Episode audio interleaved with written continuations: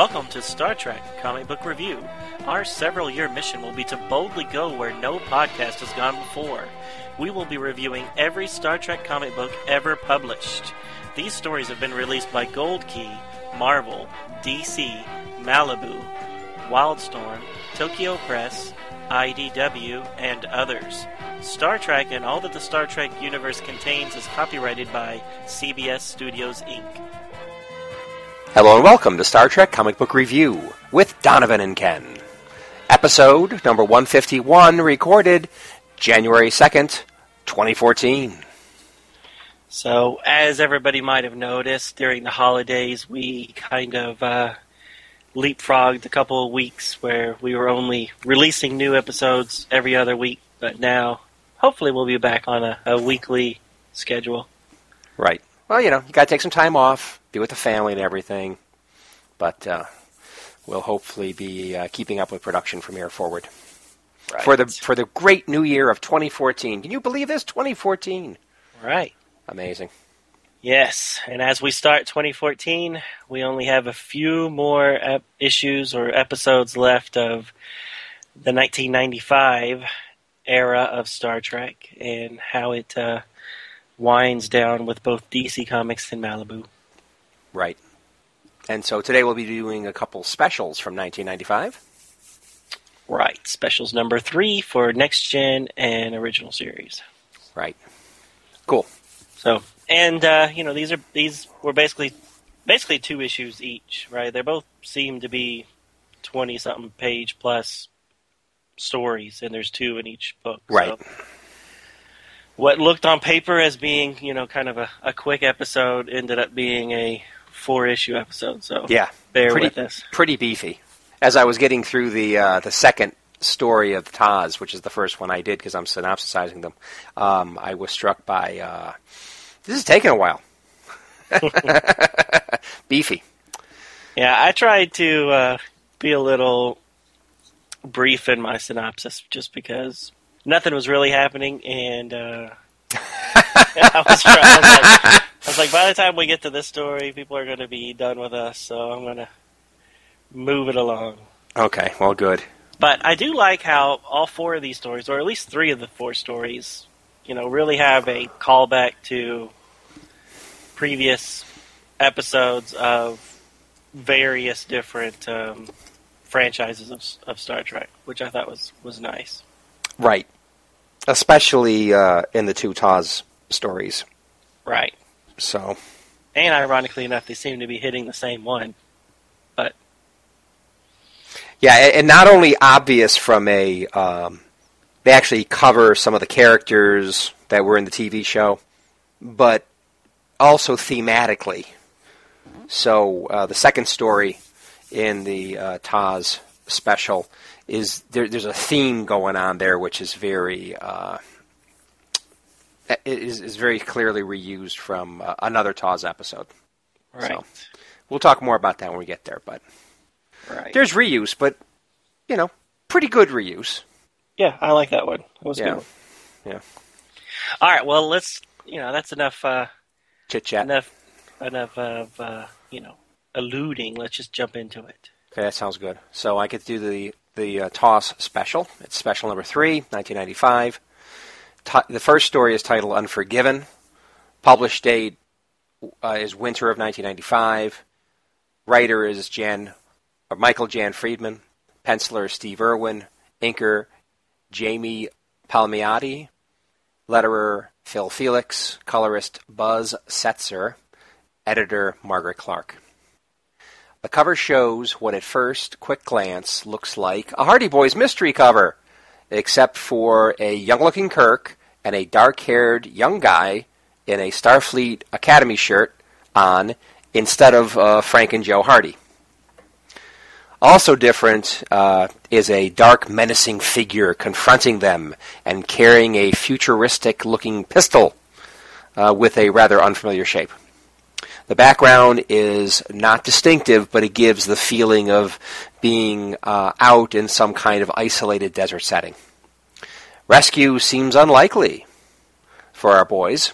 At the bottom of the cover is the text, plus echoes of yesterday. which tells us we have a second story in this issue. The story opens with Kirk on a planet out in a desert setting in civilian clothes. He is making a personal log entry stating he's back on Daxor 4 after 20 years.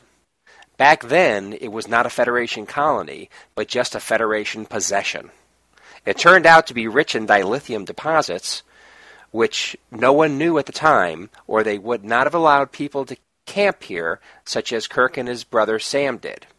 Kirk is called by his nephew Peter, and he replies saying he will be right there. Now that Sam is dead, he treasures everything he left behind, especially his boys.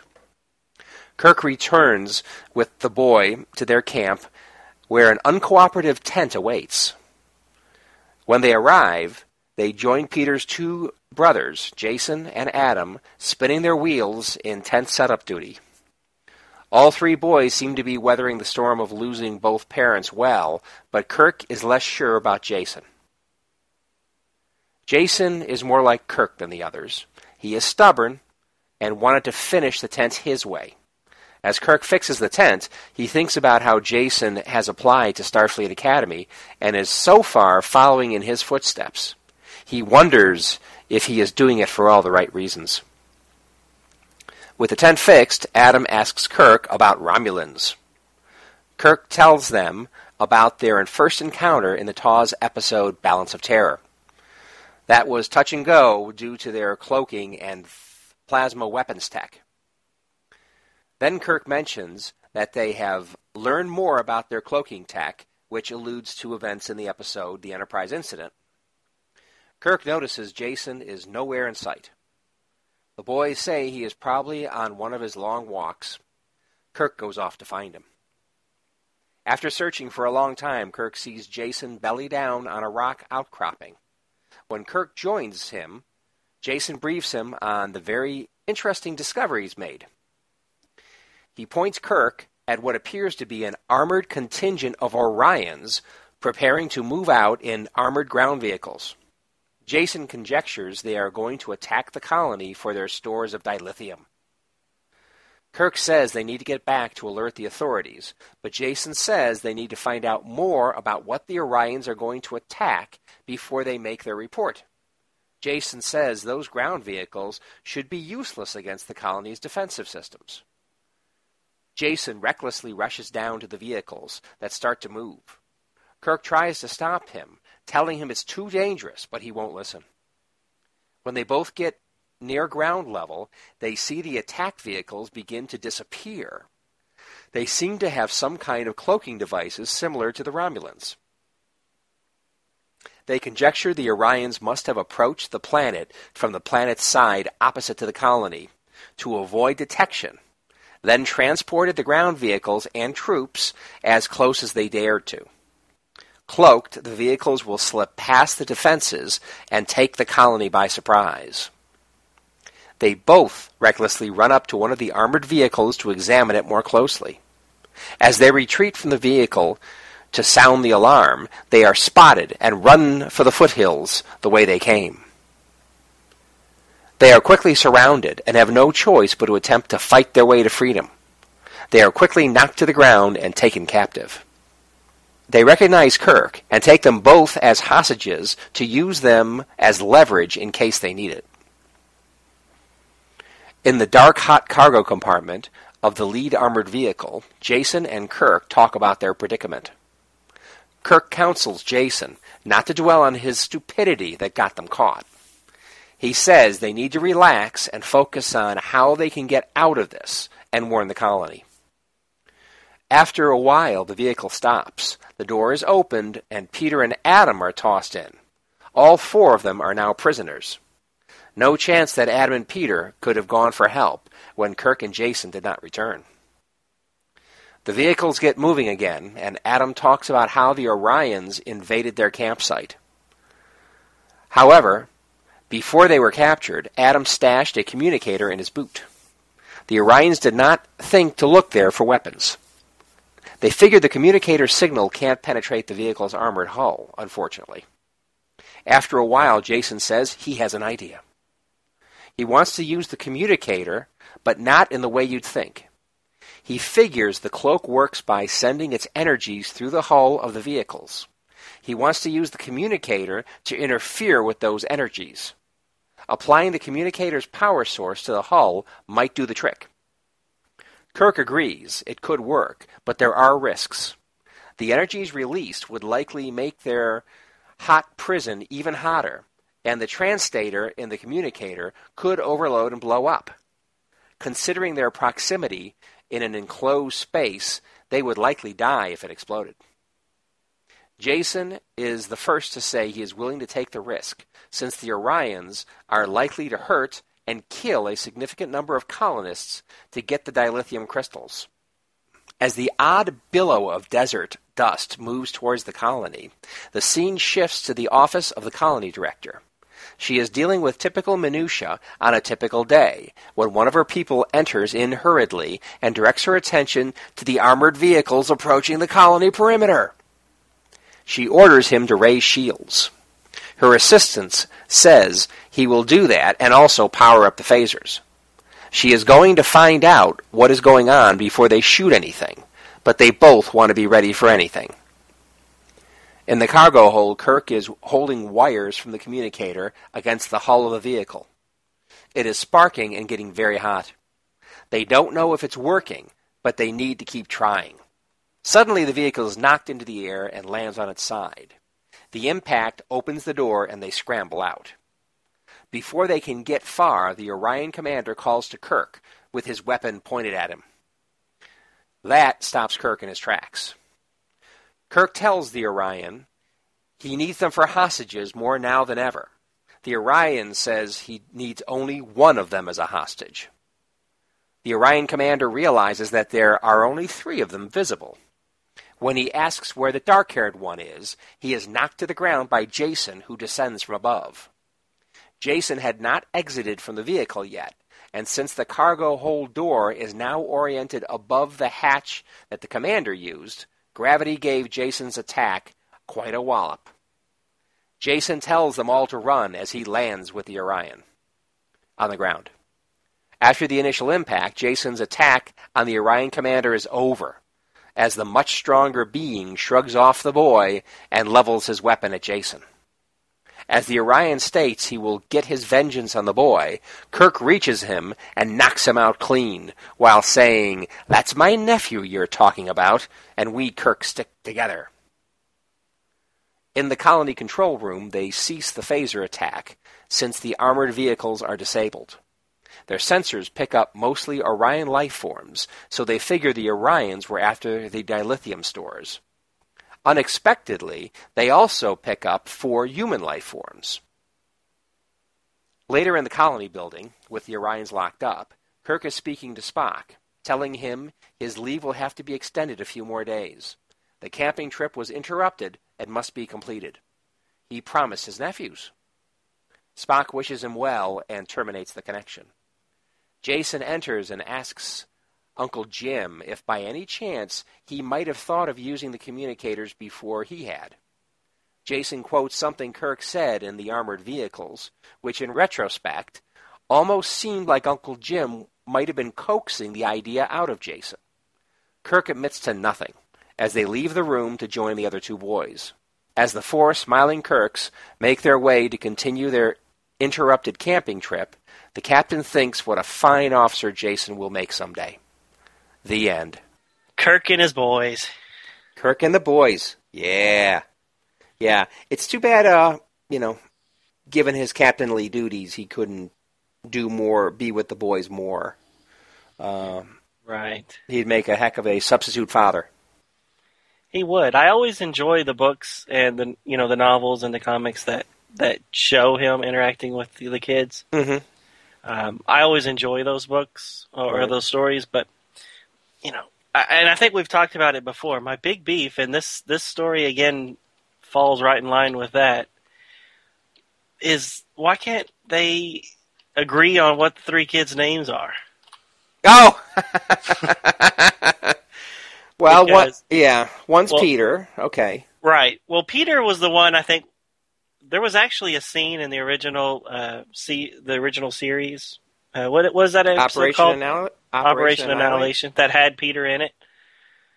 Um, it was cut, I think. I've actually seen Oh, a okay. photo of Kirk and and the boy. this the little boy named you know Peter sitting in the captain's chair with a with a little tiny gold tunic on. Oh, Um, but so they it seems like they always get Peter's name right, but the other two boys uh, are, are always different. Ah. So, and what's funny is that DC Comics, 1995, you know, here is special number three. You know, just a few months earlier, maybe at most, Star Trek number 74, which also came out in 1995, had the flashback. It was Kirk getting his command and how he kind of messed things up with Carol and all that stuff. Remember that? Uh, we did it a long time ago, back in like episode 50 with Brian. okay, right. Uh-huh. Uh, but in that one, you know, there's the little boys when they're small and Sam's still alive, and and they're introduced as Peter, Brett, and Robbie. Oh, really? That's totally different. Well, almost totally different. Other right, and then here we are, same year, same publisher. You should double check this stuff. right. They're now called Peter, Jason, and Adam. So in the so in the original episode, I don't remember them going into that much detail. Right. I think they. I think originally Peter lived on the planet with them. He had Right. the the thing on his back too, but he he lived. But they cut all those scenes out. Oh, okay.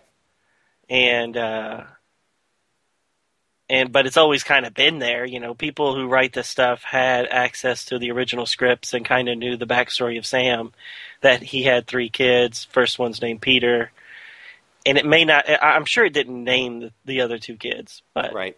It just it, it's odd that every publisher comes up with their own name for the, the other three kids Right. Right. And Well, Jason's a pretty major character in this book, in this story. right right I mean, he really does look like a, uh, you know, like a potential young Indiana Jones kind of, uh, you know, successor to the Kirk uh, storyline. Yeah definitely in this story Yeah. But ironically enough, in, in all the other stories that, that delve with Sam's kids, um, Right. there was some novels called like Last Stand, Sarek, one of Shatner's own story uh, novels, uh, Avenger. Mhm. You know, all of those reference Peter as being the one that you know follows in Kirk's footsteps and becomes Right. the, you know, to to live up to the Kirk name. right. So, you know, because I've read all those books, you know, that's the way I see Peter. And and in this story, you know, Peter is not like that. He's he's kind of the, you know, even though he's the older kid, he's the one that doesn't really seem to know what's going on and needs his younger brother to show him the way. Well, I thought Peter was the youngest one. Did No, I get Pe- that wrong? It, it, it's kind of unclear because because reading it, it, it didn't. It said Adam and Peter are doing fine, but you know Jason's in the middle. But it, Well, it doesn't okay. say which one's older, does it? Well, okay, so Peter is the one that comes to find Kirk, and he seems to be the youngest one, the red-haired one. Let me look. And then when they go back to the campsite, it seems like it's his two older brothers. But whatever. Well, I'll tell you the truth. When I read through it the first time, I thought the same thing. I thought Peter was the younger one. Well, But then, um, and what what dissuaded you from that? Uh, just looking at page three, it just it doesn't really say who's who. It just gives their name. Well, okay, but on You the can say it first on- page, on the first page, third cell, oh yeah, no, it says absolutely right here, Peter. Okay, yep, you're right. So That's yeah, and here guy. Peter's the youngest one, but in all the other expanded Right. universe, Peter's the oldest one. Right, exactly. I mean, he's the one they're focusing on. Right, because Right. even in that even in that Star Trek seventy four, Peter was the older one, and Robbie was the little one. Oh, So and Robbie doesn't even exist it here. doesn't even exist. Oh my God. And all the other all the other expanded universe usually uses the names Peter, Alexander, and Julius as the Oh my God. Alexander and Julius. Jeez. It's funny, but there is one book that uses the name Craig. That's because the little boy who played Peter, his name was Craig. So I don't Yeah. know if it was a mistake or it was just an homage to the, the little boy who played Peter in that in those deleted scenes. Hmm. Anyways, Well, I, I think I talked about this when we did 74, and Yeah. I'll talk about it again when they come up. I think uh, Peter makes an appearance in uh, some Wildstorm comics, so we'll talk about him again, I'm sure. Yeah, and matter of fact, who knows? We might even talk about him in another story today. You never know. So, anyways, so uh, aside from that, what'd you think of the book? I, I thought it was fine. I I think obviously Jason is stupid. I mean, Stupid? running.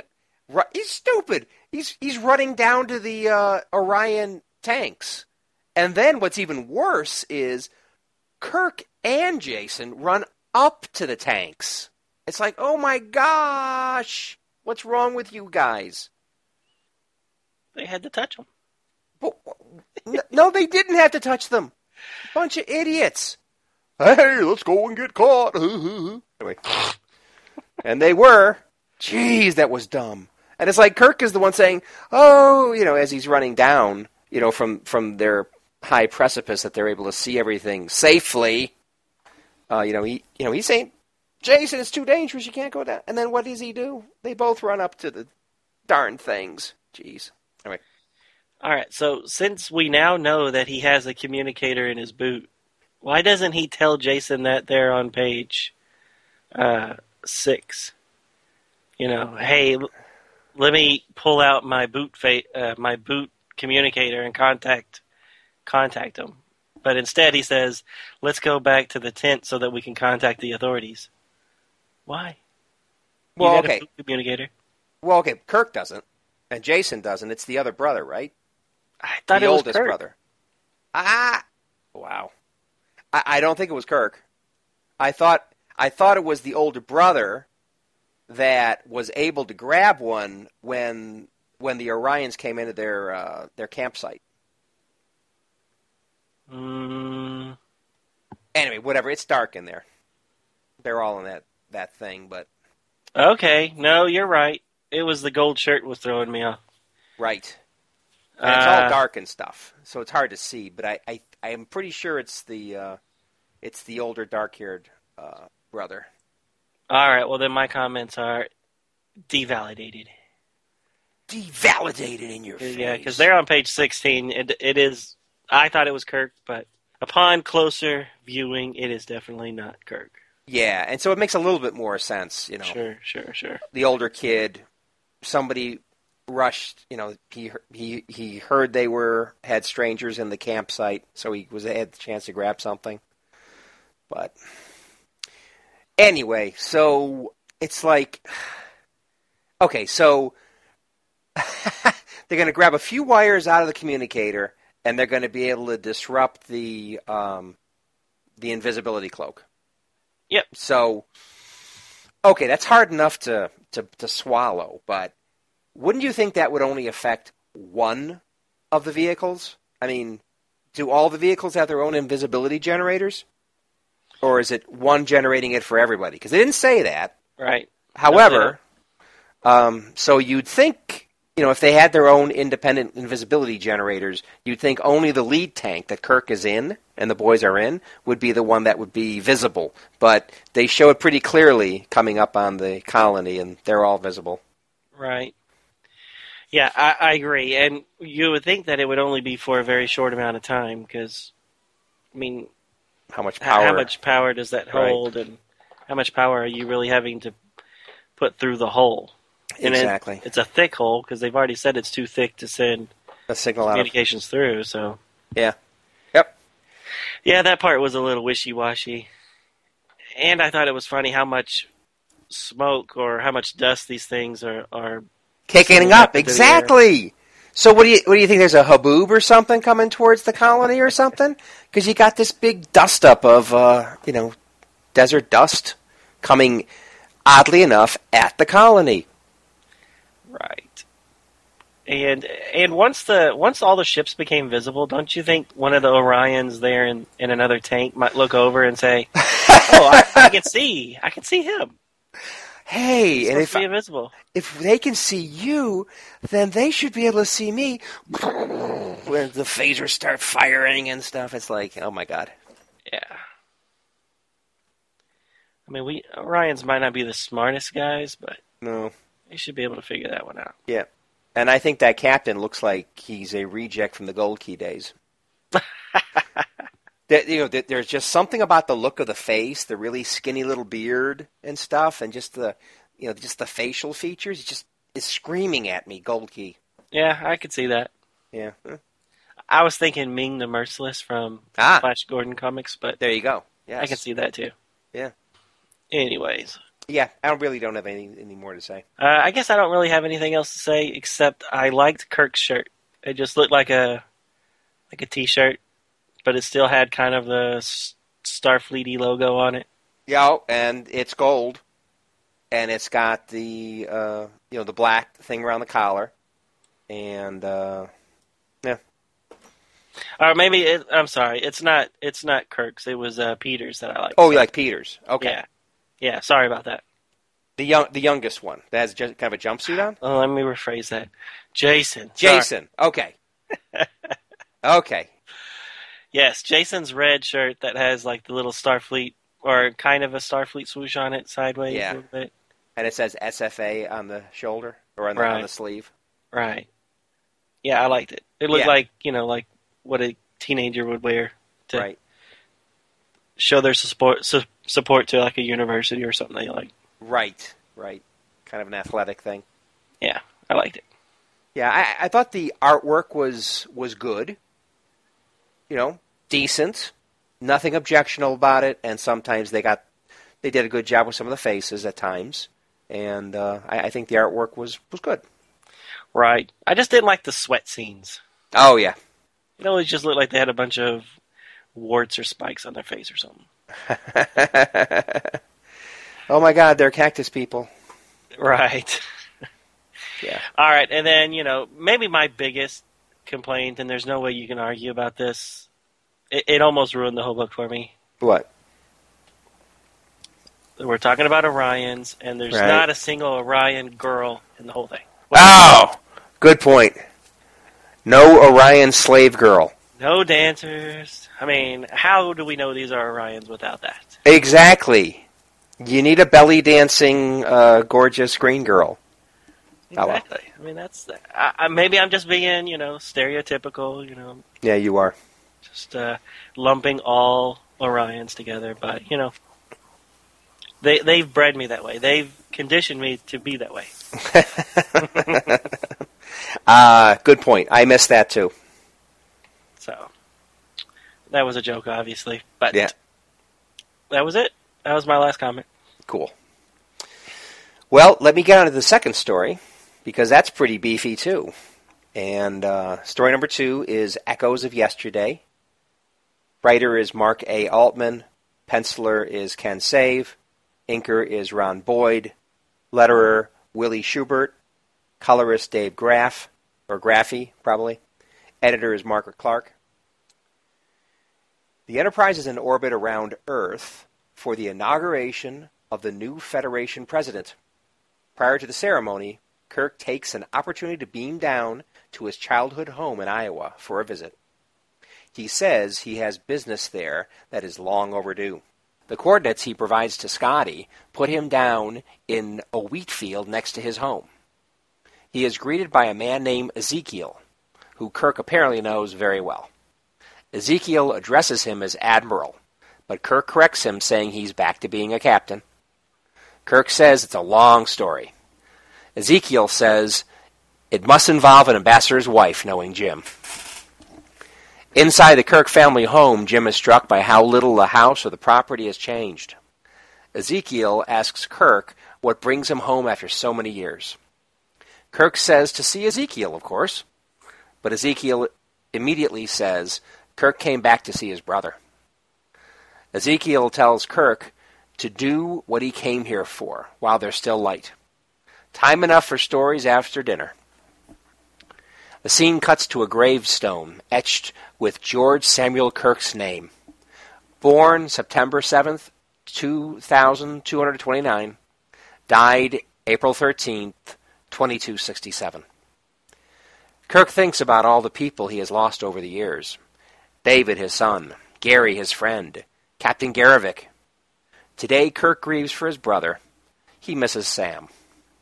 Kirk's reverie is interrupted unexpectedly by his nephew Peter, who, last he heard, still lived in the Deneva colony. Peter explains he is on Earth to visit his father and mother's gravesite for the anniversary.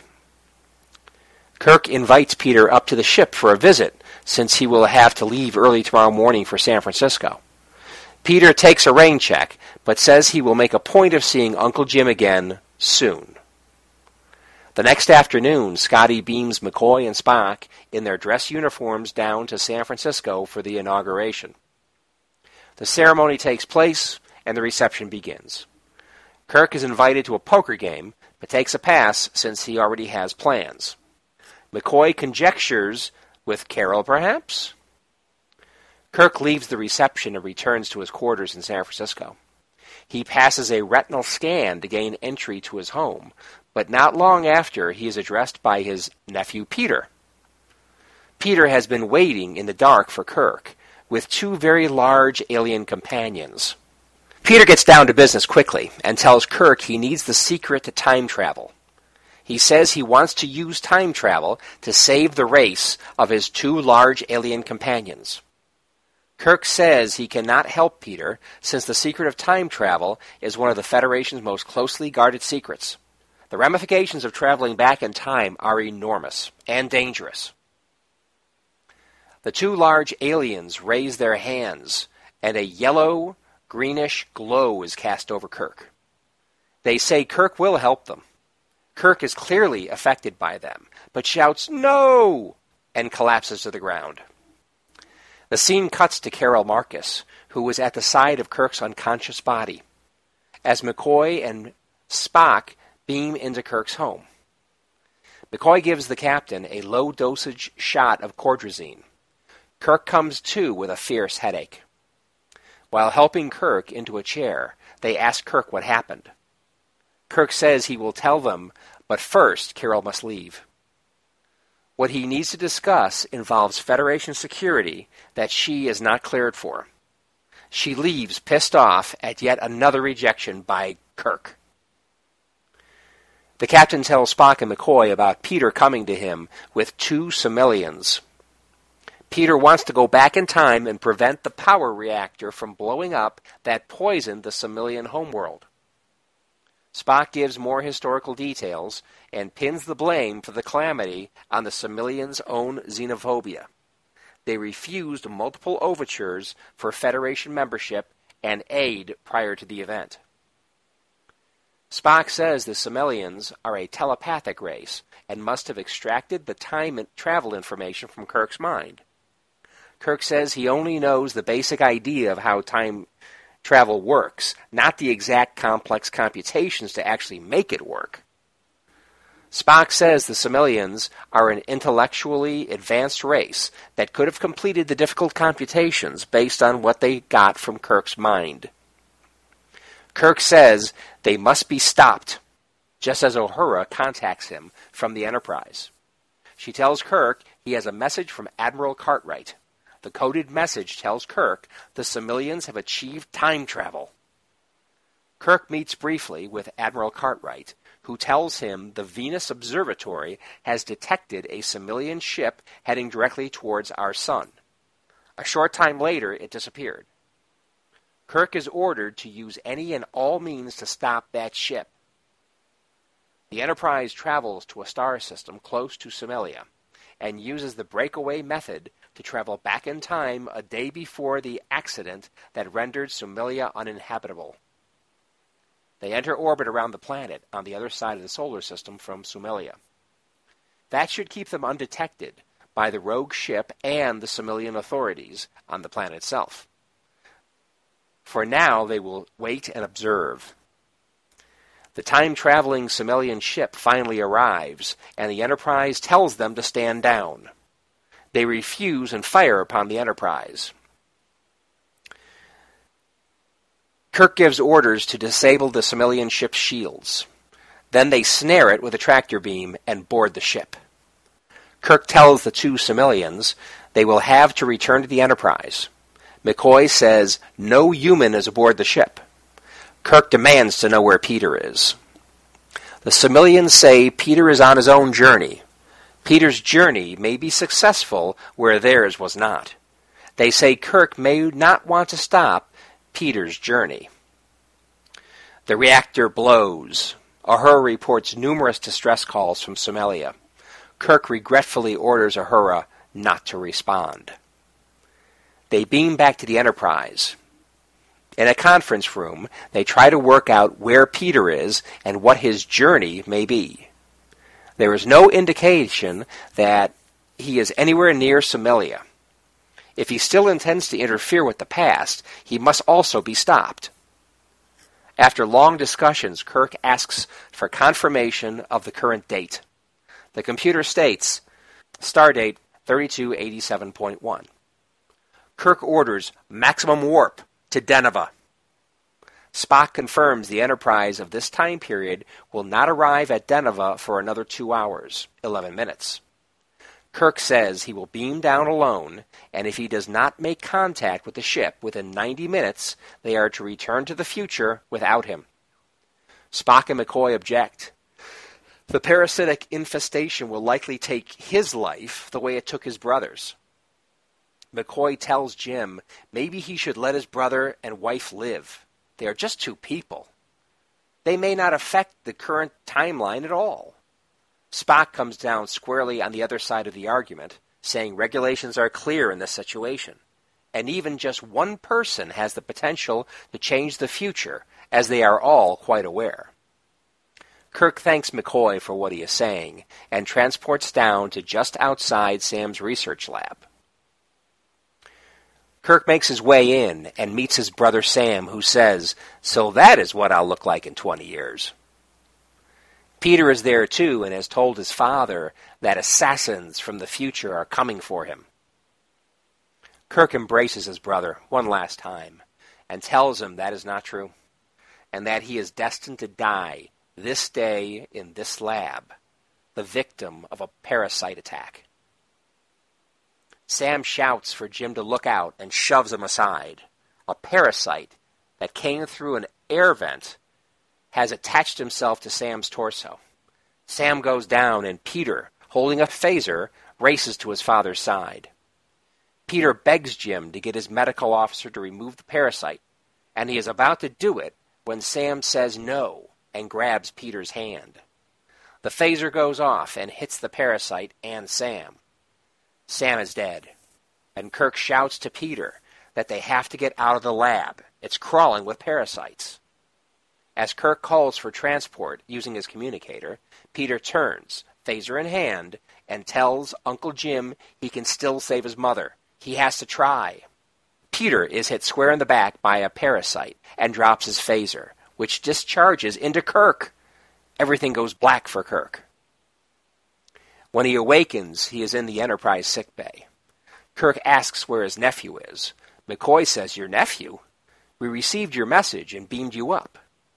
Spock tells Kirk, as per his orders, they have returned to the future, and not a second too soon, to escape detection by the Enterprise of that time period. They cannot go back. After a long, sad silence, Kirk says, It's okay. They did the right thing. He lost his nephew and his brother for a second time. Cut to the past. The Enterprise is on approach to Deneva, responding to distress calls. They witness a small ship heading into the Denevan sun. Spock reports they are too far distant to grab the ship with tractor beams. It is burning up. Inside the burning ship is Peter, sweating and ragged looking at the controls. All he can say is, I'm free. The end. I love that ending. That was a cool ending. That was a very cool ending.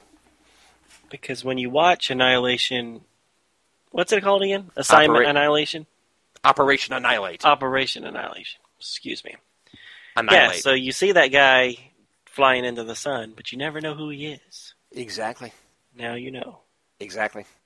So it's it's very cool in multiple ways. They've dovetailed this story nicely with that original TOS story. Yeah, kind of a uh, trouble with tribbles, or no, uh, trials and tribulations type Oh, the DS9. setup that DS9 did. There you go. Like that. And of course, the other thing that's kind of cool about this story is not only do they have the, the obvious direct harkening back to the TOS episode Operation Annihilate, but obviously thematically, this is identical to City on the Edge of Forever. So Right. Kirk needs to let somebody die that he loves, his own brother, and uh, and and sister-in-law, to preserve the timeline. So Pretty harsh. harsh, oh, strong emotions, emotional uh, things going on here. And again, Kirk does the right thing, even though, wow, you let a whole planet die. Wow, that's pretty harsh. That's pretty harsh too. See, it was a it was a fixed point in time. You can't change a fixed point in time. Yeah, well, a whole planet load of people uh, that that weren't supposed to live. If you let them live, you know something's going to change. Know, so if Edith Right. Keeler did it alone, imagine what would happen if a whole planet full of people. Yeah, I never bought the whole Edith Keeler somehow causes the Nazis to win. Ah! blah blah blah. I mean, uh, Well. it's like that's stretching it a little bit, Spock. Well, it's stretching things, but if somebody, I mean, if somebody was able to delay the U.S.'s entry into World War II, I mean, that that might have done it. Might have done it. Right. Still, delaying. I mean, so, one person being able to delay entry into World War II. Mm, yeah, I agree. But uh, but anyways, I, I enjoyed the story, uh, even though I did not like how they changed Peter's character so drastically from the way he's always portrayed in all the other media. Right. Well, he's a young kid in the previous episode, so you can't, or previous story in the issue, so you can't point at that too much. No, no, I'm more talking about all the other novels and stuff Right. that have Peter, In it. you know, as an adult joining Starfleet, you know, all that other stuff, which obviously this does not fit into Yeah. that continuity. So I haven't watched, or I have not read those stories at all. No idea about any of this stuff. Um, so basically, that version of Peter and what he did is is pretty much the same thing as the, the trajectory that Jason was on in Exactly. the in the earlier story. Right. Okay. Cool. And he was cool. So um, a young Indiana Jones kind of, you know, or uh, or Shia LaBeouf in that last uh, Crystal Skull one. Oh man, You know. why'd you bring him up? I had to. So the next generation, you know, coming in and picking up the mantle from Kirk. So Right. But not in this issue. no, not in this He's a uh, crazed, grief-stricken young man who still set out to try to save his father. Exactly. And mother, who died a very long time ago. So Right. So I mean, yeah, I didn't like that part. I mean, tw- twenty. I mean, yes, it's terrible that your mother and father died, but I don't know. It seems like a lot of work and and really out of character. And again, I'm taking his character from other stuff, so it, it's a little unfair. yeah, it is. Because I had no problem with it. Yeah. except for the th- except for the fact that the kid has to realize the ramifications of this. I mean, especially the whole planet. right. You know. You know, but whatever. I, I do kind of like, although I, when when McCoy started suggesting that, hey, Jim, maybe you should let your your brother and and sister in law live. I was kind of surprised when he started talking about that, but then it's like, okay, so we got the point counterpoint going on, you know. So McCoy takes the one side of it, Spock takes the other side of it. Cool. So we have our little debate going on. So okay, fine. But at first, when he started saying this, like, what's wrong with you, McCoy? What are you doing? Well, in City of the Edge of Forever, McCoy kind of shows up right at the end when, when Right. Edith is getting run over, right? Well, he he's been in he's been in 1920 whatever it was or 30 whatever it was. Uh, he'd been there a while, but yes, he he, he just sees and re- and recognizes Kirk and Spock just before she gets killed. Right. And he and is he the one that kind of holds Kirk back, or No, no, no, no, no, no, no, no, no, no. It's McCoy who tries to save Edith Keeler, right? And, and Kirk it's Kirk it. that holds Yeah, McCoy right. back. Right. Do you know what you did, Jim? He knows, Right. Doctor. So I mean, Yeah. his his comments here fit in line with with with that story a lot too. Well, yeah, but he didn't realize the importance of either Edith Keeler. He had no idea that she was going to be the person, if she survived, that would delay um, the U.S.'s entry into World War II. That's Right. stuff that Spock and Kirk know, but McCoy doesn't. Right, but they don't know. Spock McCoy. Nobody here knows what would happen if if Sam lived. Well, yeah, yeah, I agree with that. But I mean, especially with their experience, you know, uh, you know, with you know the Guardian of Forever and whatever. I mean, like I alluded to that a little bit in there. I mean, they all know that even one person could potentially. I mean, what about when Homer Simpson made his time machine out of his toaster and went back in time and sneezed on a dinosaur? How did he do that? I haven't seen that episode. What? You haven't? Ah. It was one of the uh, Halloween specials. I I love the Futurama episode though, where they go back in time and Fry accidentally kills his grandfather before his dad was conceived, so he has to then he has to then be his own grandpa, if you know what I'm saying. Oh, that's nasty. I A little I don't. I don't remember that episode. that's great. So he goes and finds his grandmother.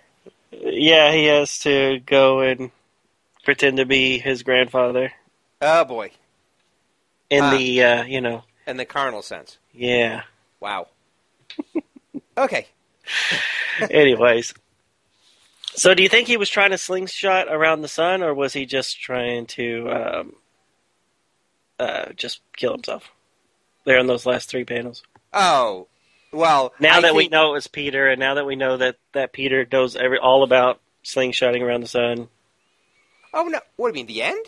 yeah, No, he no, he knows about the parasites because he lived through it. He Right. knows that sunlight will kill the uh, parasite, so he's flying towards the, the sun to, to kill the parasite that's inside of him. Right. But also, you know, Oh, you think he's trying to do the slingshot thing? I don't know if he's trying to, but I mean, it is that is how he got there. That's true. Well, that's an interesting point. Maybe that more explains. Because the thing is, Peter knows that sunlight can kill them. So I thought he was just taking that knowledge and using it to, to get rid of the parasite, even though it was going to kill him. Right. But maybe you're right. That's an interesting point.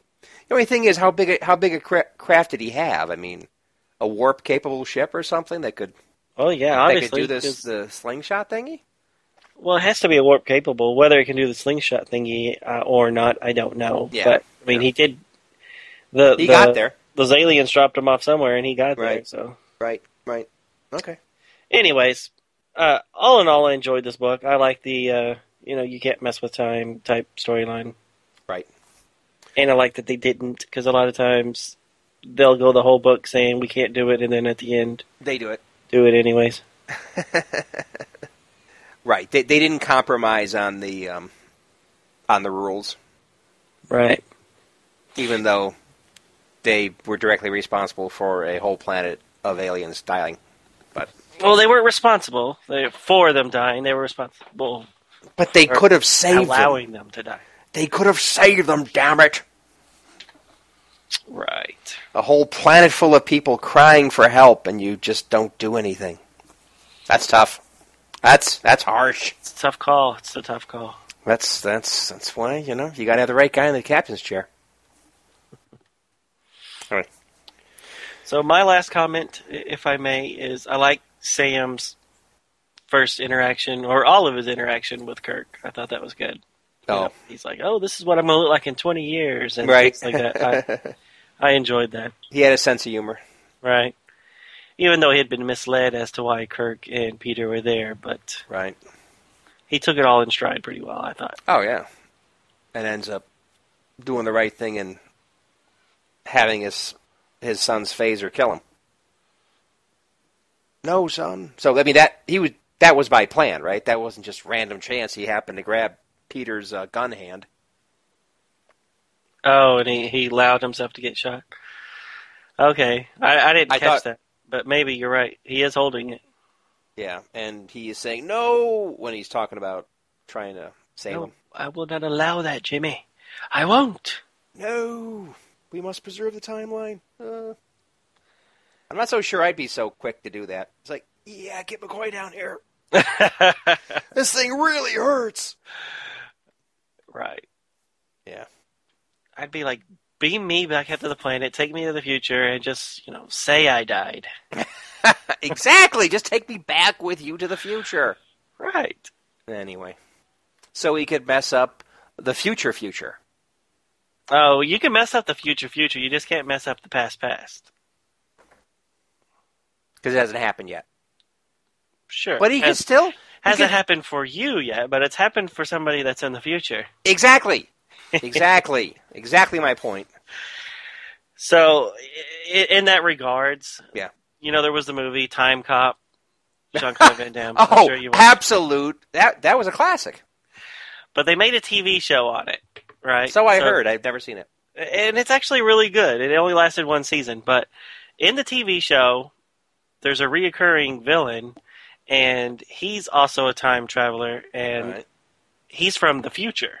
Ah. So they're trying to catch somebody who's from the future, and he, they end up actually capturing him and and bringing him to their present and putting him in jail or whatever.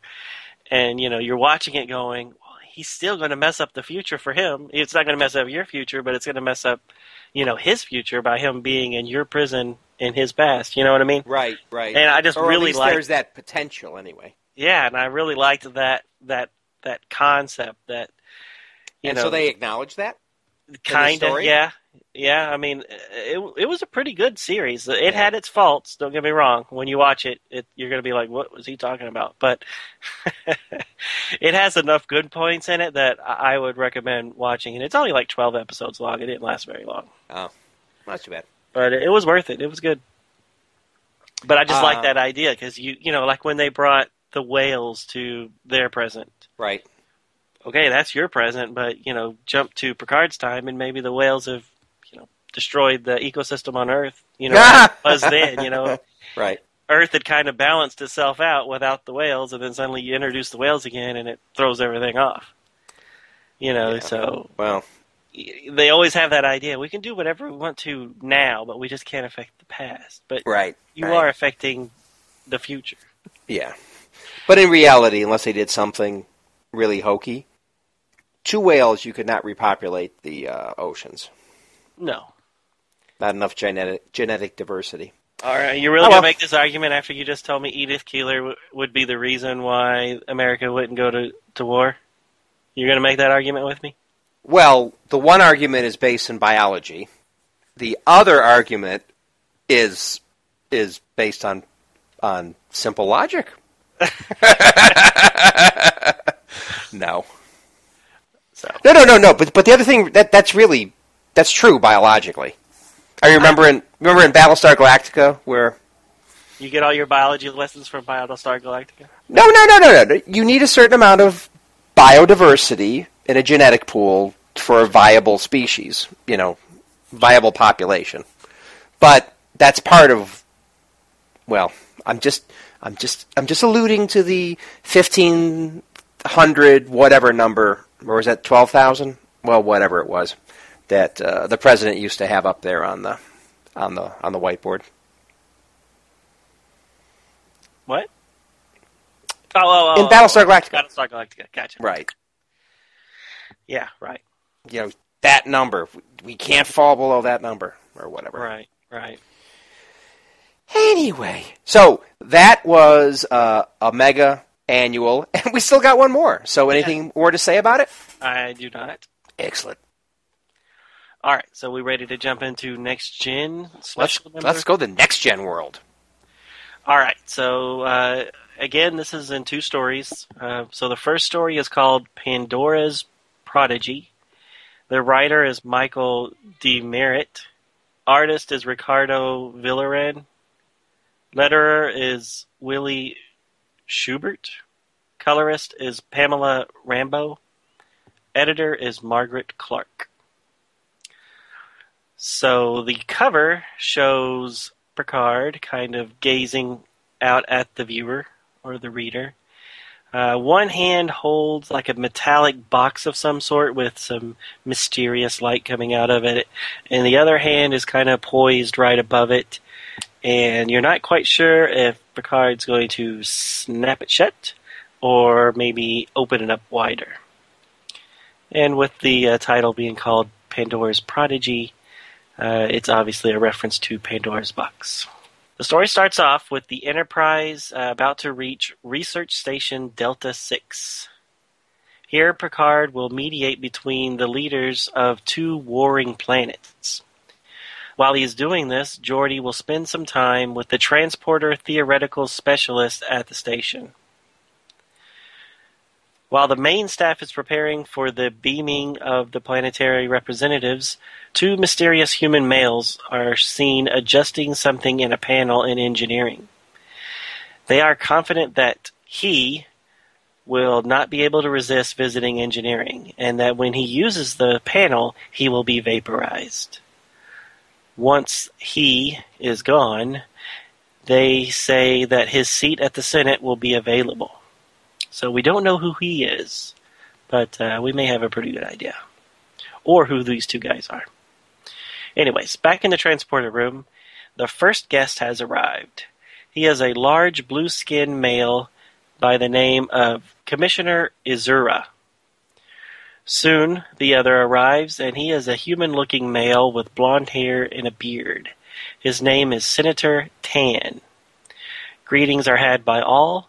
Urza informs Tan that he's heard that Tan has threats against his life by some of his own people. Tan says that this is true, but he has no worries while he's here on the Enterprise. Security then leads them away to their assigned quarters. Once everybody has left the transporter room, Geordi beams over a researcher named David Divy.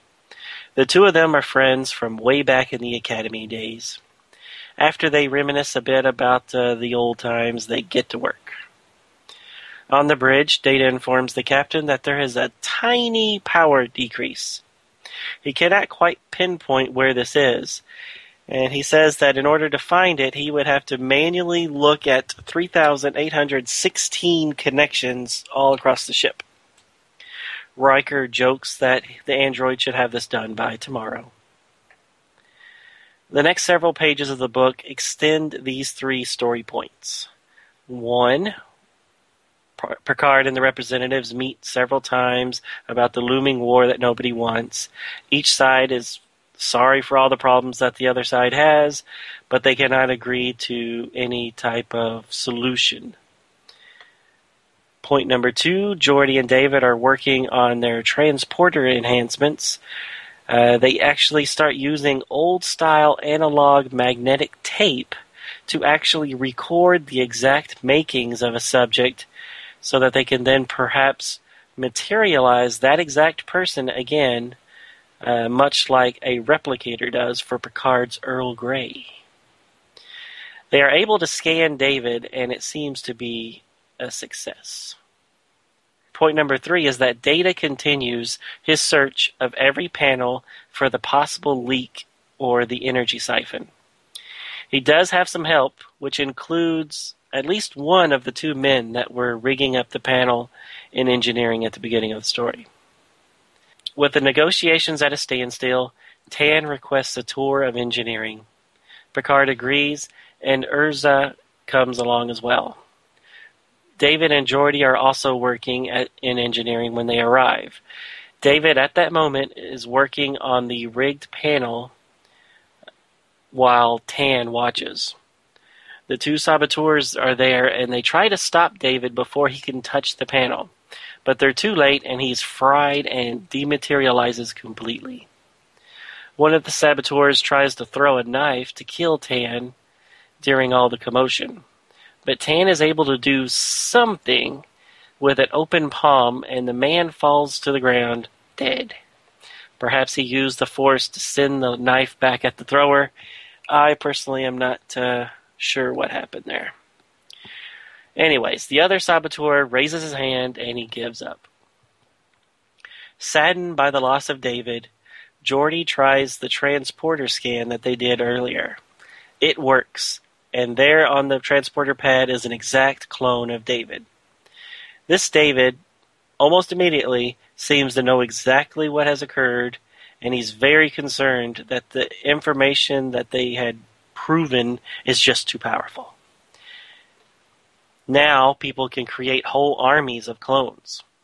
He says that he wants no part of it and he leaves. This him leaving then puts the decision to Picard to decide whether to delete the data or to keep it and share it with others. He chooses to delete it. This knowledge would just be too powerful in the wrong hands. Tan and Azura watch and are both moved by Picard's decision. Later, the two representatives are able to work out very agreeable terms. If Picard would make the tough calls for peace, then so can they. The end. Uh, I'm sorry. Yes? Yes? You didn't care for that one? Uh, mm, uh, not too much. Did it seem familiar? Well, okay. Hmm. Well, maybe you have something more specific in mind, but definitely the idea of interplanetary, um, you know, politics and diplomacy and all that kind of stuff is something we've seen from time to time in the Star Trek universe, especially in, in TNG. Mm-hmm. And uh, I'm sorry, I know how important it must be, but I find it boring. sorry. Huh. So you must not have liked all the Trade Federation negotiations in Star Wars Episode 1. Ah! yeah, that and maybe a few other things I didn't like in that. that Right. movie. But I, I- no, I get what you're saying. It, it's the the Picard storyline I really did not enjoy in this book. No, no, it was just. It was a little boring. Sorry. And they gave the backstory of each person. Right. And then the fact that that Picard, because he's so cool and so important, and he had to make such an important decision, and then the other two two representatives of, of those two planets going, "Oh, we're nothing. We're unimportant. Oh my God, we need to get past all these petty things." It's like, oh yeah, right. Jeez, relax. I don't know. It's just, I think it's a little overdone. Right. I agree.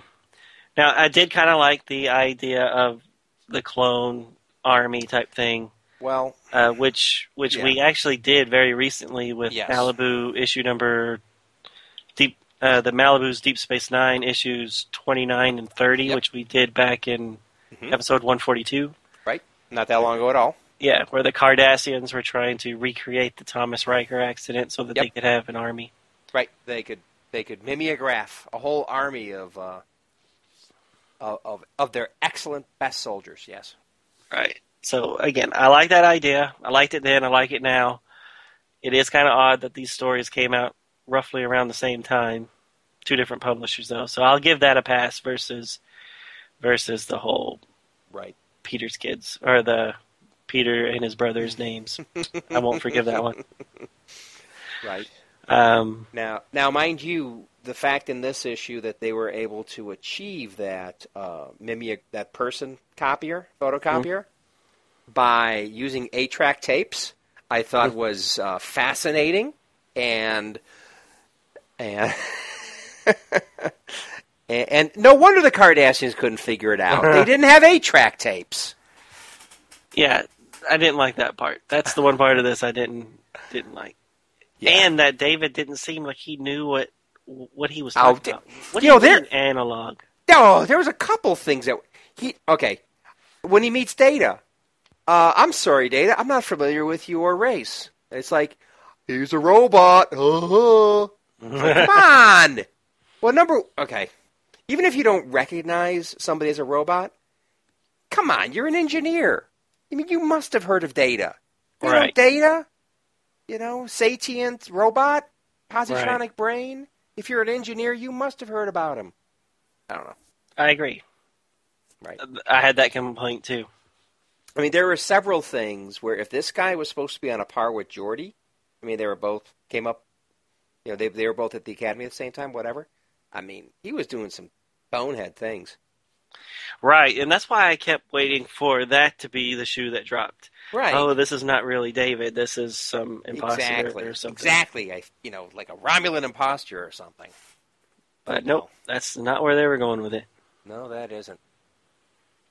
So, yeah, and, and you know, we've all used VHS tape. We know that there's absolutely no possible to lose data on those things. or to get a little wrinkle, and so that now is you know comes out without a spleen or lung. Exactly. And you know, you know how those eight-track tapes, or maybe you don't because you're so young, but those used to get, you know, all messed up in the rollers, in Right. the in the players and stuff. It's like, no, you don't want to have somebody's pattern lost on a on an eight-track. Yeah. Yeah. and I just don't see how. I mean, the whole reason why he thought about using the uh, the tape was for storage uh, space. Yes. Uh, uh, so you you know you have all these digital hard drives. You're saying that you could make enough tape to have the same amount of data storage as you know As more than what the Enterprise. iPhone. You know, Well, yeah, okay. So there wasn't enough space on the enterprise computer, or in Data's positronic brain, or maybe in other places. There's just not enough digital storage available to hold somebody's pattern. And but you're going to be able to do it on some kind of magnetic tape. right? So how much tape did they make? I mean, they must have filled the whole enterprise with this stupid tape Yeah. for one person. Yeah, and, and, and, you know, really, it, what it comes down to is resolution. Because I remember cassette tapes. Mhm. I don't, don't know if you use them much because you are a little bit younger than me. I lived on cassette tapes. Okay, so I lived on cassette tapes too when I was in, you know, 12 years old and 16 or whatever. And at some point, I switched over to CDs in early college days, and uh, and boy, it was better. But the big thing is you can you can store a, much more information about the music. I mean, it's not only it's dig- it's not only digital, but you can store more data on those wonderful CDs, which gave way to hard drives and that kind of stuff eventually.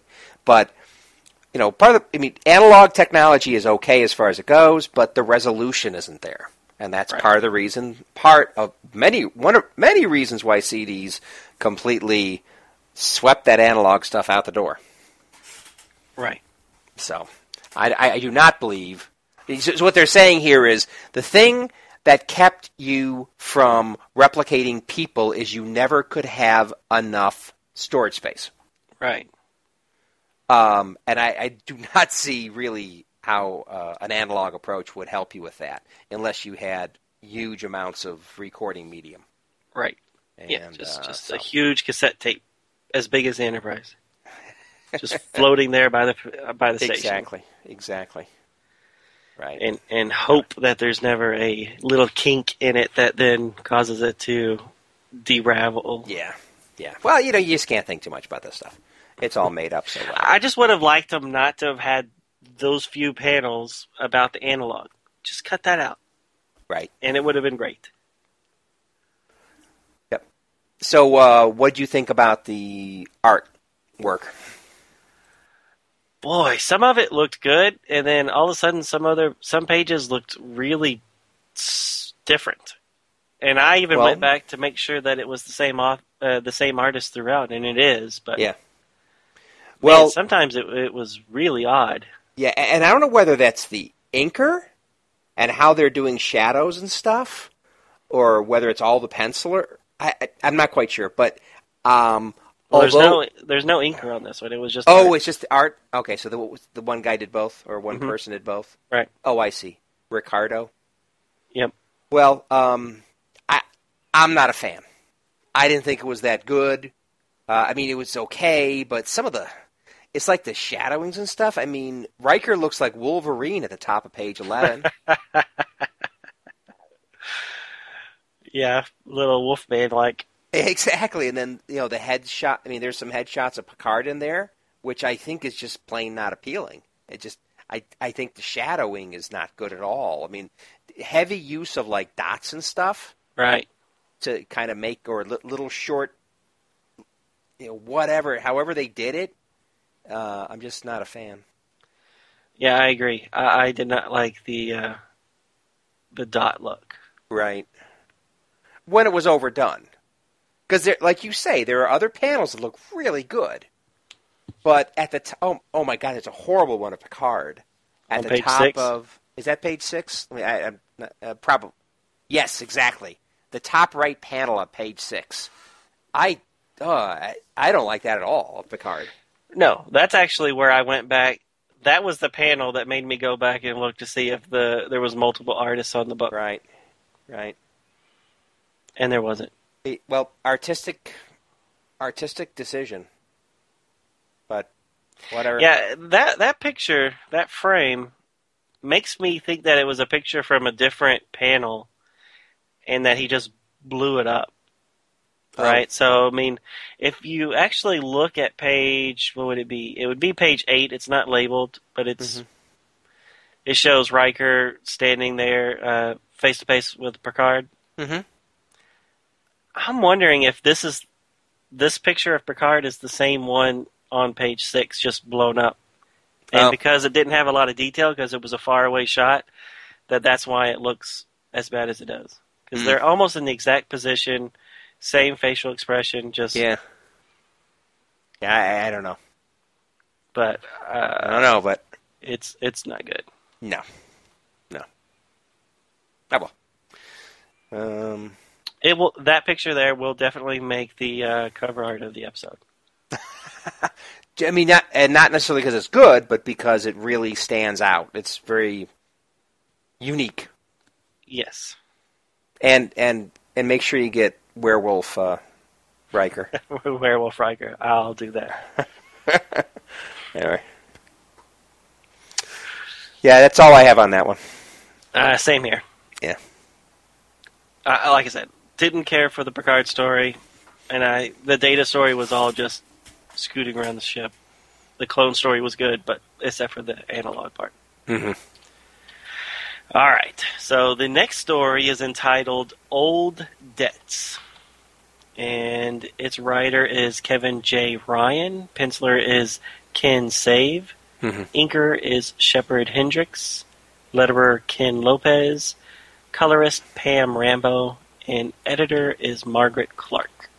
So we get none other than Montgomery Scott finishing a pleasant subspace chat with Geordi LaForge.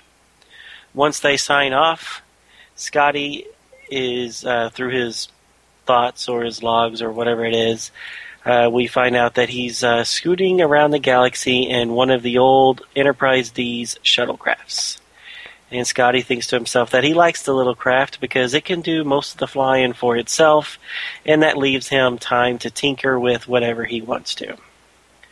Soon the small craft arrives at Starbase 122, also known as the Fleet Museum. Around the space station, we see several ships that seem to be in dry dock with the huge like rib cage thing over them. The shuttlecraft is heading right towards the most famous one, the NCC 1701A Enterprise. On the view screen, the station's commander welcomes Scotty on his arrival and tells Scotty that he will have an escort when he arrives on the Enterprise. Scotty is a little taken aback that uh, he's going to have to have an escort on his own ship, but the commander insists. Upon landing, Scotty is greeted by Robin Leffler. She has left her post on the Enterprise D and is now working here at the Fleet Museum. They visit Scotty's old quarters, which Robin has had decorated in the style that Scotty would have once kept, including a set of bagpipes on the wall. The tour continues throughout engineering.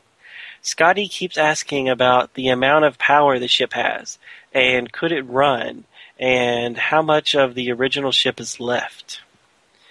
It seems a little suspicious, almost like the old timer is planning to break her out of her current imprisonment.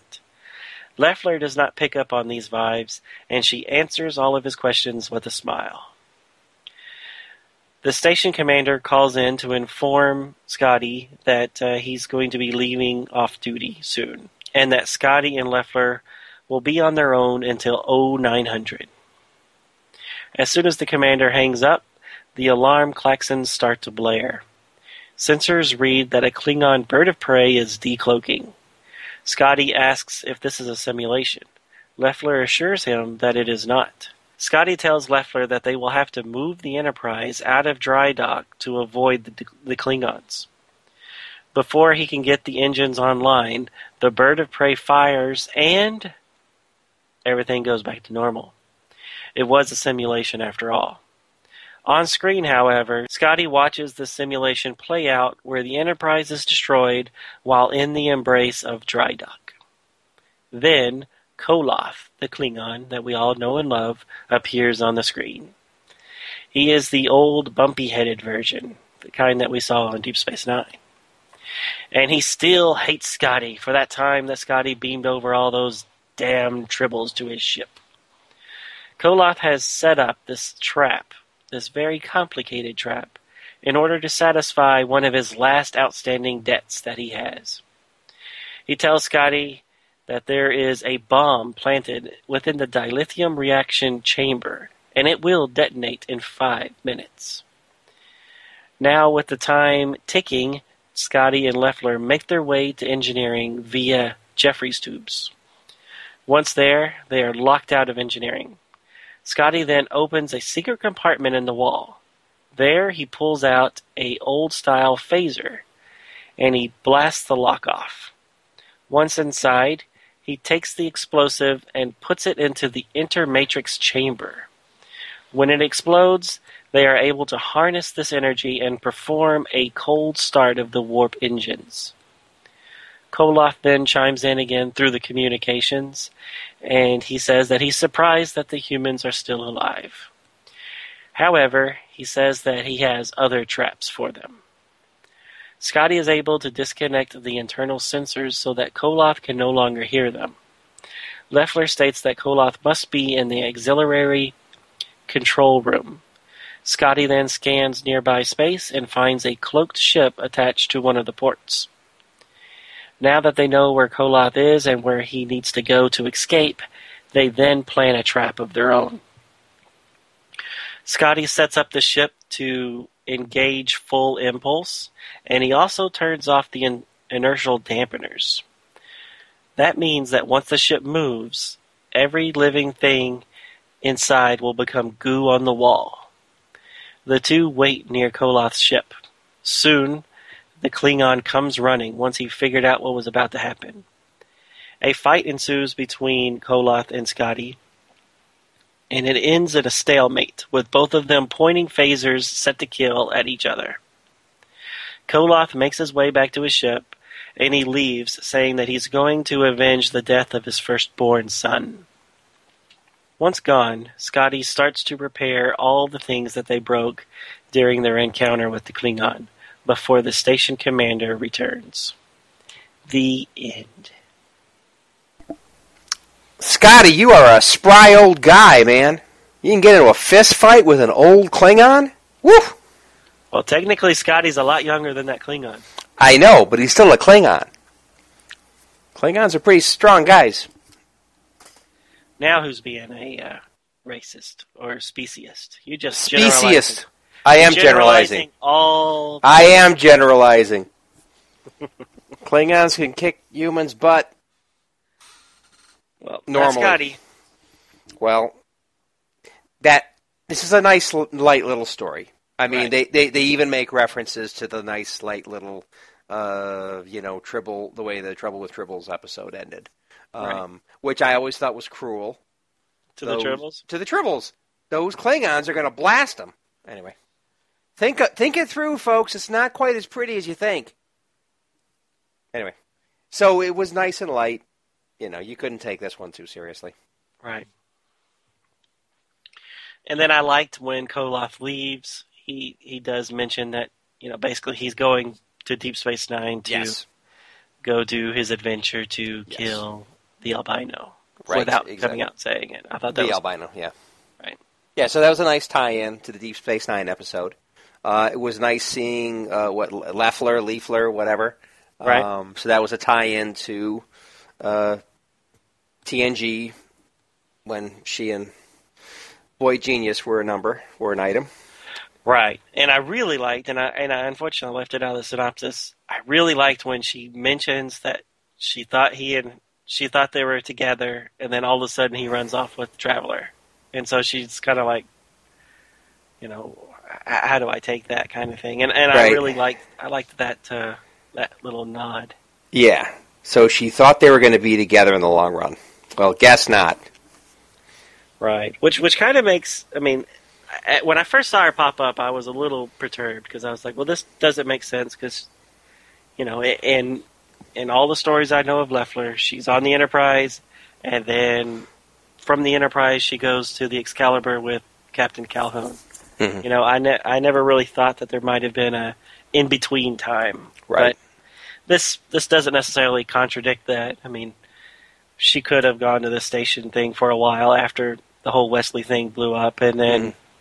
maybe after these events, she goes and joins up with Calhoun. Right. Apparently. Right. In in some continuities, maybe. Right. But I like that. I like the little nod to her and Wesley because I mean that that's one thing that they've kind of been doing along the Deep Space or not sorry, along the Next Generation stories is that every once in a while, Cru- Beverly Crusher would talk about Wesley and Leffler being together. right. So I thought this was a nice end to that story. Yeah.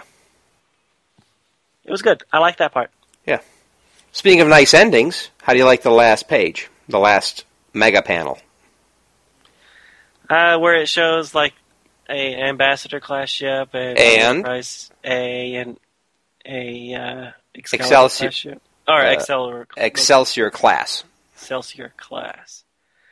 Yes. Which obviously, I I'm saying it's uh, Enterprise uh, B and C. Well, C, you know, got destroyed. I know I know the problem with that with that, but I'm saying it's Enterprise C and B. it could Well, be the, yeah, it could they- be the Excalibur coming to pick up Leffler because wasn't that ambassador class ship? It was Ambassador class ship, yes. But so I, so they rebuilt it for the museum. Enterprise enter, that's Enterprise C.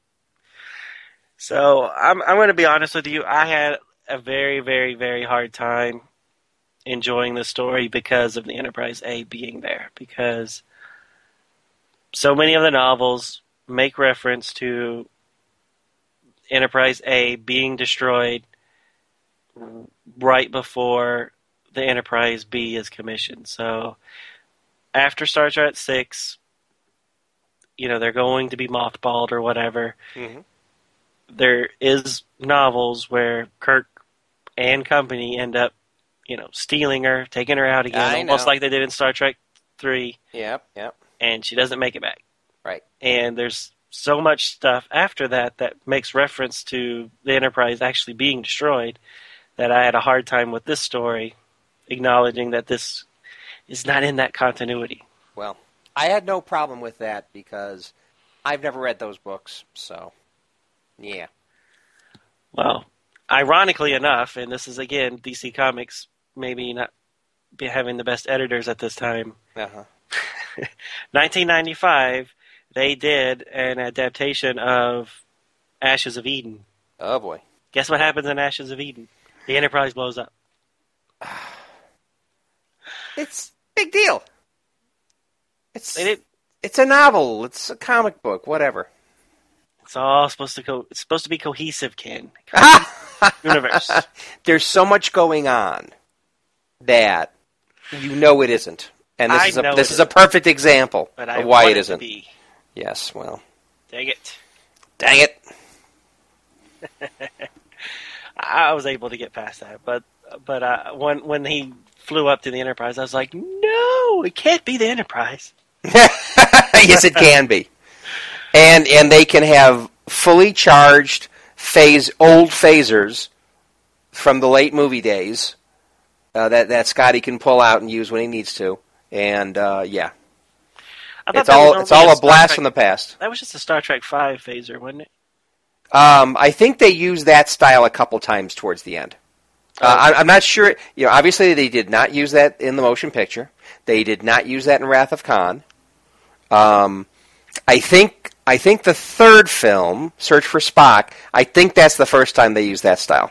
Oh, really? Okay, I, I thought think. that was just in Five. No, no, no. Actually, five didn't five use uh, the assault phaser? Isn't that what this is? No, that's not an assault phaser. Oh, okay. But and I know my phasers. I know you did, and, and that's why I wanted to have this conversation with you. Oh, okay.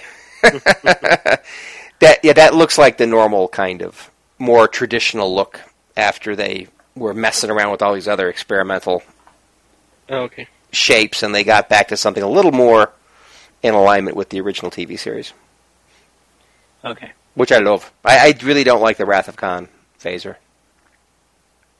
I'd have to look at it. I don't really remember what it looks like. You, it looks like a big Type One phaser, an overgrown Type One phaser with a handle stuck on it. Okay. You don't like that? No, but Okay. my opinion. So there on page 47 and 48 when Scotty gets the phaser and shoots the, the lock off the door. Right. Were you confused as far as the order got of it? panels that I'm supposed to be reading? Oh yeah. Because the top of the panel, the top of the page, the, it's a two-page spread. Yep. The top shows Scotty shooting down onto the next page, which is Right. the lock. Right. And then the panels below, you know, show Scotty finding a phaser. And Yeah. if you read them in order, well, Scotty's already shooting a phaser. Why is he finding another one? I was really Yeah. confused as to what was going on. Yeah. Yeah, well, you know, in some ways, well, okay, so is the big two page thing where he's shooting the, the, the lock, is that supposed to be the last thing you read? I think it's But supposed then- to be the third thing you read. I think you're supposed to I read agree. the two panels on the bottom of page I- 47, I agree. Then that I agree. one, and then all the other then the other on ones. 48, Right. right. which is weird. So, you know, I'm going to go ahead and let it let it slide the fact that that there happens to be a fully charged phaser sitting there for Scotty, and he knows where to look for it. Well, of course, it's his ship. Well, He, he put in that a long, a long, a long time passed. Okay, so this is supposed to be an old phaser that he stashed back when he was the engineer, Mm-hmm. Yep. and no one found it over all these years. Nope, because he's he hit it He's that well. Scotty. He's Scotty. Because it wasn't on any of the original blueprints. Well, he said at the beginning, we were upgrading this thing since the first day we got it. Constantly upgrading. Right, which explains why he hits his head on the bulkhead on pa- on Star Trek Five. Who put that there? Yeah, I, I had a lot of thoughts on Star Trek Five while I was reading this. Unfortunately, the the comedy aspects where Scotty doesn't know the ship. You know, he makes the comment, "I know the ship as well as the my backhand," and then he falls onto something. Right, right. So, a lot of the comments he's making here, then I'm like, "All right, now fall on something, Scotty." Oh, Well, I got a question for you. sure. So, in the TNG episode Relics, Yep. did did did his? I mean, I know he had kind of like the red uniform and stuff, but the particular style of his uniform in this comic is a little different. I think uh, the the way the way the tunic's kind of cut. I mean, it's the old fashioned kind of one that kind of flips over. Right. you know, so that's kind of cool. But it seems like it's lower cut. It's like, uh, Yeah, anyway, it, it, and, and then then the uh, the pads on the shoulders. Right. I don't remember that being there exactly, but uh, but it does look just a little different in the cut. I, I agree. It looks different. So is is that what they had in the TNG episode? I don't I think mean- so. Okay, because I don't I don't recognize this. I mean, This the subtle changes I don't recognize from that uh, relics episode. Yeah, I don't remember the shoulder pads thing. I mean, he I think he was wearing some sort of tunic, but it Right. didn't necessarily look like a Starfleet tunic, Okay. Which made me always kind of wonder. they call him Captain Scott, but is he is he a captain within the inter- within the Federation, or did he retire and he's the captain of his own ship? I was never quite sure. Watching and reading the book, uh, the book, the novelization of that episode Oh. uh, what exactly uh, he was captain of before Oh. he disappeared. Yeah, I guess I assumed it was a Federation ship, but I also his his exact status was a little hard to figure out. Right. Well, they kind of act like he's here. Definitely, they act like he was captain In Starfleet. in Starfleet. right. But for whatever reason, I thought that he was retired Yeah. when he b- before he disappeared. Right. Well, maybe it's one of those honorary things. Once you're a captain, you're always captain. Right. Once you're president, you're always always call you president. Whatever. Sure. But here it seems like he has status. I mean, it's a, it it's like he's active. You know, even though he just Yeah. has a little shuttlecraft. But Right. And by the way, so Picard just gives away shuttlecrafts guess so. because whatever time period this is between what relics episode and when this happened, I mean, he's still tooling around in a in an Enterprise D shuttlecraft. I mean, you can see on the back of the shuttlecraft, Mhm. it's definitely you didn't get it from someplace else. That is a Enterprise D shuttlecraft, Absolutely. Yeah. Which I thought was interesting. Yeah, I thought it was weird. Yeah. Um, I thought the Kol- Koloth just just being allowed to leave, I thought was rather odd, but it's like okay, whatever. You know, okay, so they were both, you know, they would kill each other, but it's like okay, I'm leaving. You're a great opponent, Scotty, and I'm leaving. Tough. I thought that was a little, little. Yeah, I agree. I agree. I, I expected like some sort of parting shot, Right. but I guess he had to hurry up and turn off the impulse engines before he became goo on the side of the bo- on the side of the wall. I like when you said that because that's what would have happened. Yes. Yes. Yes, without the magical, without the magic of inertial dampeners, yeah, you'd lose a whole crew. Right. Which I think is hilarious when in the show they say they've lost inertial dampeners or something, and I'm like, well, then you can't move or stop. I mean, if you're in motion when they go off, you can never stop. Right. Because even slowing down, everybody's slamming into the wall. Yep. Everybody's dead. You just killed everybody. Yep. Or you get you, hit. Because you sure as hell don't have seatbelts. Right. Exactly.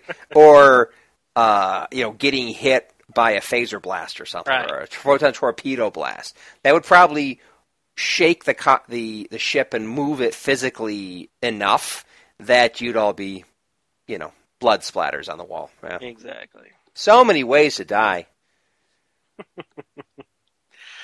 So uh, my big problem with Koloth is how Why the- is he bumpy? How did he know that Scotty was Oh. coming here? How Oh, did yeah. he set up this huge elaborate trap that was you Well- know, it reminded me of Saw where he's just I'm gonna send you on all these little quests. yeah. Well, you he was scheduled to do the uh, you know, to do the speech. So he might that might have been worked out ahead of time, scheduled ahead of time. Public knowledge, maybe. But I completely agree with you. I mean, I mean, just I'm just I'm just saying there are some things that might make a little sense, but I completely agree with you. This is too elaborate. right. Yeah. And if he's on the ship and he doesn't know for sure that Scotty's going to be able to turn that bomb off, why is he still on the ship? Yeah. All right, Scotty, you have five minutes to de- deactivate the bomb. I would be gone. Yeah. Or or at least do something like Saw. You know, where the guy knows everything and he's like he's anywhere. Right. He's even on the ground in front of you, but he's got all this stuff going on and you know, maybe you could do that from a shuttle, from a safe dis- Exactly. distance. That's what he should have been. Exactly. I, I was really surprised when she said he was on the ship, and I'm like, what? Yeah. Makes no sense. Plus, how'd he get in there undetected? Ooh, sensor shadows or something. Whatever. Yeah, well, he was able to fool the whole, the whole. Uh, you know, he's, he was able to cut him off completely from the the commu- the space station. So right. he's a, And- he, he's very advanced in his trickery, And not you ain't which kidding. which Klingons are all well known for, right? well, uh, computer savvy. exactly. I mean, trickery maybe, but uh, this guy is doing some pretty, pretty impressive technical stuff to make all this happen. which we all know Klingons are very good at. Well, They pride themselves on their computer hacking skills, right? exactly. Oh no, they don't. I was being stereotypical again. Klingons Stop should it. not know anything about computers. All they know is how to kill people with bat'leths. Exactly. That's the way it should be. But apparently, somebody has to That's the way build those it is. ships. Somebody has to build those ships, and apparently they're good enough that Romulans buy them. Those are damn good ships. apparently so. Uh, all right, I think that was my last comment on this story.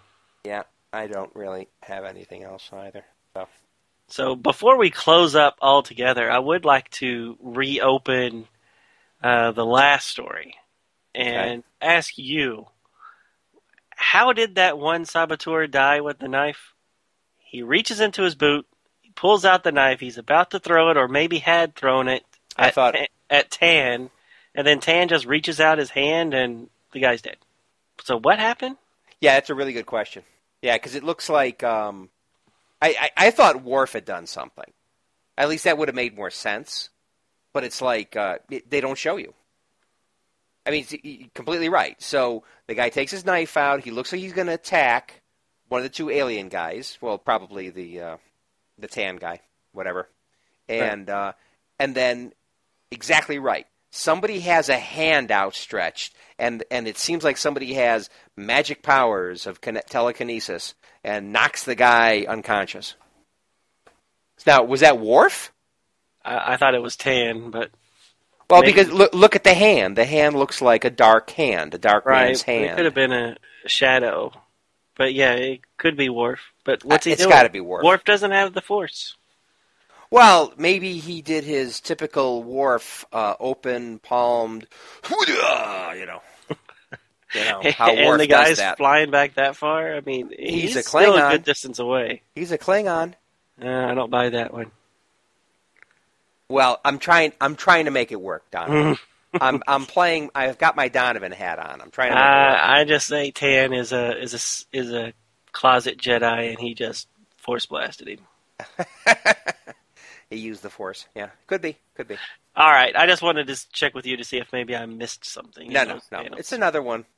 It's another one where somebody had to f- make a deadline and it didn't all make sense. You know, maybe there was an extra panel they had to cut out because they couldn't fit everything. I don't know, but I'm saying I'm saying that's Worf's hand. All right. All right, good. Okay. All right, well, then that's it for this episode. Uh, we will be back next week, episode 152, where we uh, take another break from this era and we're going to do the IDW ongoing Cool. issues number 26, 27, and 28. Yes, we get to revisit the Khitomer conflict. Oh, is that the story? That's the storyline. This That's right, because we were in the middle of we were in the middle of that last uh, last episode 143 when we when we covered 23, 24, and 25. Ah, I didn't know the episode number, but right, we were just starting that big conflict. Right. Right, and we don't know who that mysterious Section 31 woman is. I do. oh, you've already read them. No, I don't. No, I. I Oh, told you, did- my theory before, Oh, okay, okay. and I still think I'm right. you don't know. You think. I don't. I know. Oh, I know. All right. Well, I'm gonna. I'm gonna feel really bad if I'm wrong on that, but I don't think I am. well, next week we will know for sure. Ugh, I hope. yeah. I hope we know for I hope. sure. Well, they If could they- stretch it out. if you they never know, drag but- it out, it's just like uh. Yeah, But I anyways. haven't, I haven't gotten what 29 yet, or 28 yet, 28, right? but I got 20, 27 in my hand right here. It's a pretty cool cover. Something to look forward to, everybody. All right. We'll It's a run out cool to the cover. comic book shop, pick it up, Ken. So we'll be ready next week. Okay, Donovan. I, I, I will do. I will be. Okay. All right, sounds good. So, uh, all right, with that, we'll let you go, and thanks for uh, joining us again. Yes, we appreciate it. Thanks, everyone, for joining us on the review.